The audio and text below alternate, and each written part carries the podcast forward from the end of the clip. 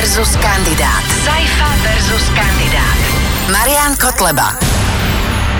Dámy a páni, vážení poslucháči Fanrádia, nastal ten okamih, kedy v štúdiu Fanrádia sedí ďalší prezidentský kandidát. Je s nami aj Marian Kotleba. Príjemný dobrý deň. Pekný deň všetkým. Dobrý deň.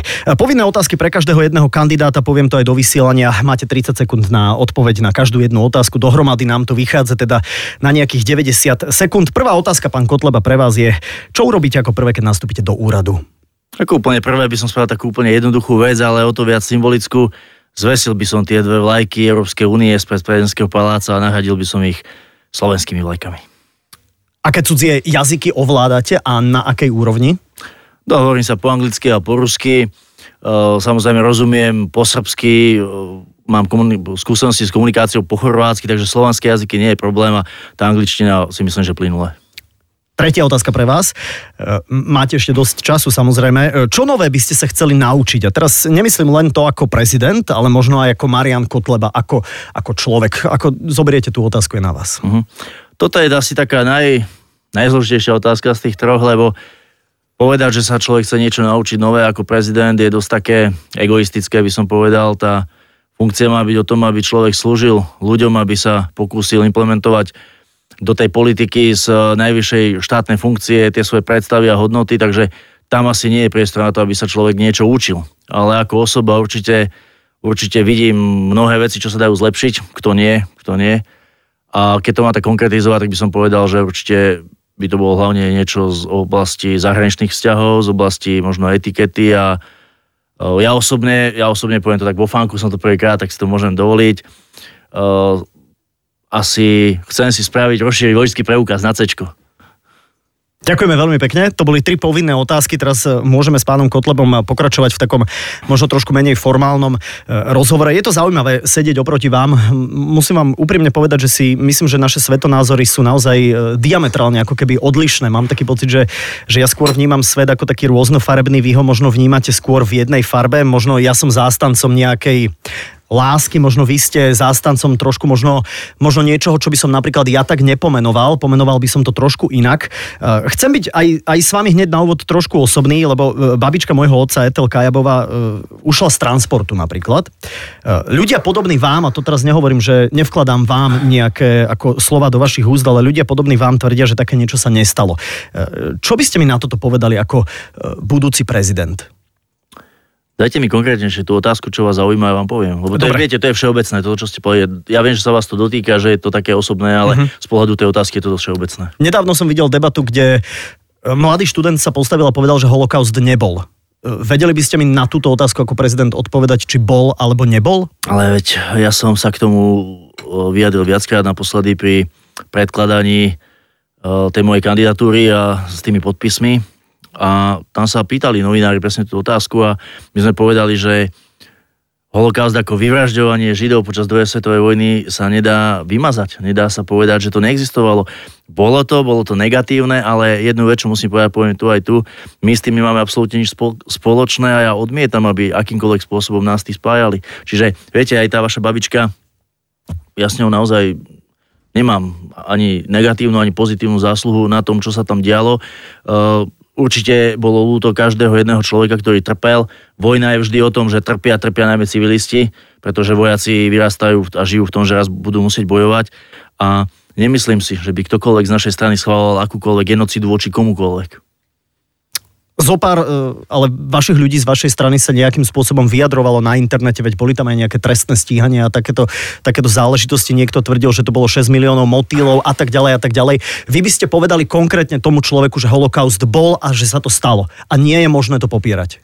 Ale Židia boli zabíjani, boli zabíjani aj iní ľudia počas druhej svetovej vojny, boli zabití aj, bolo teda zabitých aj milióny Slovanov, boli zabití aj Rusi, proste boli vraždení ľudia, nie je to nič pozitívne a nemôžeme si predtým zatvárať oči, ale ešte raz poviem, e, nespájajte ma s tým, ja s tým nemám nič spoločné a my jednoducho sa nenecháme do toho zatiahnuť. Viete, e, ani, ani v súčasnosti, ani v minulosti sme nikdy nevyzývali na to, aby kohokoľvek, ktokoľvek prenasledoval za pôvod alebo farbu pleti alebo takéto veci, veď to je, veď to je jednoducho nezmysel.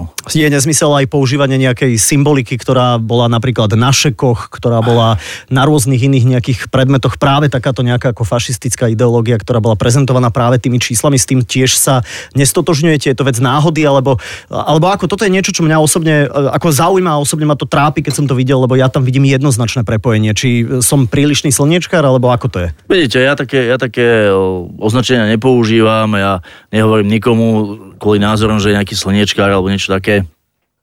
Pýtajte sa na šeky, e, v tej veci je aktívne trestné stíhanie, to znamená, keby som ma to tu vysvetlil, tak e, by sme možno prezadili viac, ako je vhodné v tejto chvíli. Ale aj tie symboly a všetko možné robia z toho média. My sme nikdy nič nejaké nepropagovali, jednoducho Viete, len vám, keď dajú nálepku, keby vás v 50 televíznych vystúpeniach označili, že sci-fi ja neviem... Mm, fašista? Fašista, alebo vrah e, malých detí, alebo jednoducho neznáša všetky zvieratka. Veľmi ťažko by ste proti tomu bojovali, verte mi. A my sme dali mnoho, mnoho trestných oznámení, dali sme mnoho civilných žalôb za nepravdivé informácie v médiách. Naposledy sme aj vyhrali súd proti plus 7 dní, takže uh, aktívne sa proti tomu bránime, len je to ťažké. Robíte v médiách a si to chápete. Uh-huh. Prezident si myslím, že má krajinu nejakým spôsobom spájať, e, zjednocovať. Myslím si, že, že je to asi jasné, že sa vymedzujete napríklad aj, aj voči menšinám, napríklad voči Rómom, prípadne možno gejom. Akým spôsobom by ste vy chceli byť ako prezident, ktorý spája spája ľudí. Ja, ja osobne, teraz som taký osobnejší, ja si to neviem vôbec predstaviť. Dobre, som rád, vysvetlíme si to, budete si to môcť predstaviť. Neviem, že vám budete musieť ísť voliť, ale je to na zváženie. Uh, my sa nevymedzujeme ani voči tým cigánom, ako ste povedali. My hovoríme... Ja, ja som použil slovo Róm, tak. Veď, nehrajme sa o slovičke, je to to isté. Uh, my celý čas hovoríme, že ľudí nejakým spôsobom hodnotíme len podľa toho, ako sa správajú. Nie podľa ich pôvodu, ani podľa ničoho iného. A ja určite by som chcel byť prezidentom všetkých slušných ľudí, všetkých loajálnych obyvateľov Slovenskej republiky. Hej? Uh, ako ste to povedali, že ako by sme ich chceli integro, nie integrovať. Prezident je človek, ktorý má spájať Áno, e, spájať, ľudí. Spájať, spájať, to je to presne. slovo. No veď spojať, práve že spojiť by sme tých ľudí mohli v tom, že by zákon začal platiť pre všetkých rovnako, že by všetci mali nielen rovnaké práva, ale aj povinnosti a hlavne rovnaké príležitosti. A to dnes nefunguje. Pozrite sa na rôzne oblasti, môžeme si to tu rozobrať po jednotlivých uh, témach a môžeme sa o tom rozprávať, ale to nestihneme za 20 minút. A pýtali ste sa na homosexuálov, no tak uh, s homosexuálmi ako s takými, ako ľudia, že sú homosexuálne orientovaní, si myslím, že problém nie je. Problém je, keď z toho robia verejné manifestácie, keď z toho robia nejaké pochody, uh, zvrátenosti, ktoré prezentujú ako hrdosť, lebo to naozaj nie je normálne. Čo vám na Slovensku najviac prekáža? Korupcia. Korupcia. Stretol som sa s tým aj ako župan. Skúšali skorumpovať aj mňa.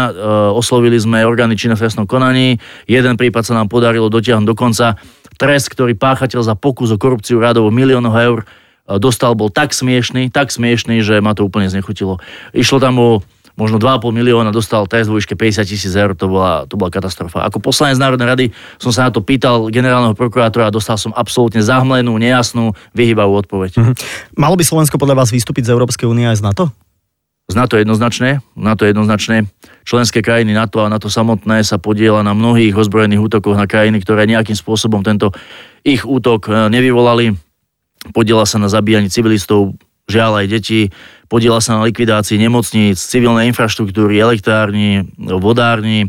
To je niečo, čo je nepriateľné a v dnešnej súčasnej spoločnosti je to naozaj správanie na hrane alebo možno až za hranou vojnových zločinov. Páčilo by sa vám, keby sme sa viac e, spájali s Ruskom napríklad?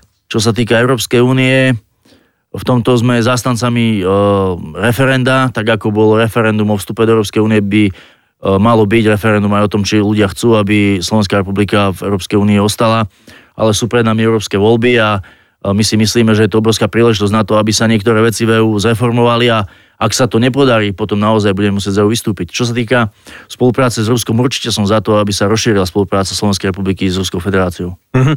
Nie je to niečo podobné ako NATO? Keď ste hovorili o, ja neviem, nejakých ozbrojených útokoch, e, spomíname si na anexiu Krymu a tak ďalej a tak ďalej, že, že mám taký osobný pocit, že, že toto smerovanie smerom na východ je možno nebezpečné, keď je to prehnané.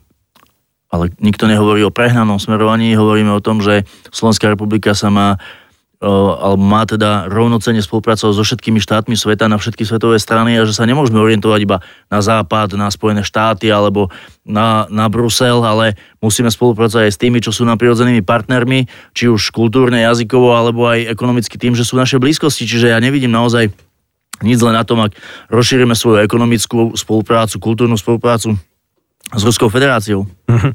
Ako si myslíte, pán Kotleba, že, že by vás prijali naši nejakí európsky partnery keby ste sa stali prezidentom? Tak podľa toho, aké máme kontakty v krajinách Európskej únie, v Taliansku, Francúzsku, v Nemecku, ja si myslím, že by, s tým, že by to bolo veľmi dobré. Veľmi dobré. Na základe čoho tak usudzujete? Na základe toho, že vidíme, vidíme, akí ľudia postupne sa dostávajú k vládám, krajinách, ktoré zistujú, že tá Európska únia dnes nie, celkom nefunguje tak, ako si predstavovali a že prináša okrem niekoľkých pozitív aj veľa negatív a chcú to zastaviť, chcú to zreformovať. Vo voľbách ľudia, ktorí sú nespokojní s aktuálnym vývojom, posielajú do vlády E, do parlamentu vlastencov, presvedčených ľudí bojovať za národnú identitu. No a s týmito ľuďmi máme celkom živé kontakty a určite by sa to pretavilo aj do spolupráci na úrovni prezidenta republiky. Mhm. Mám možno takú jednu záverečnú otázku, na ktorú sa dá podľa môjho názoru veľmi jednoducho odpovedať. Je to áno, nie. E, pán Kotleba, vy ste rasista? Určite nie. Ďakujem veľmi pekne za, za rozhovor a všetko dobré, nech, nech ste zdraví, nech sme šťastní a nech táto republika uh, funguje. Pevne verím, uh, že postavená na nejakých pilieroch takej vzájomnej nejakej znášanlivosti a, a smerovaniu k tomu, že rôznorodý svet je podľa môjho názoru uh, budúcnosť a väčšia istota. Nech Ďakujem a ja, dobre sme sa porozprávali. Všetko dobre, majte sa. Pekný deň. Saifa versus kandidát. Iba vo Fan Rádiu.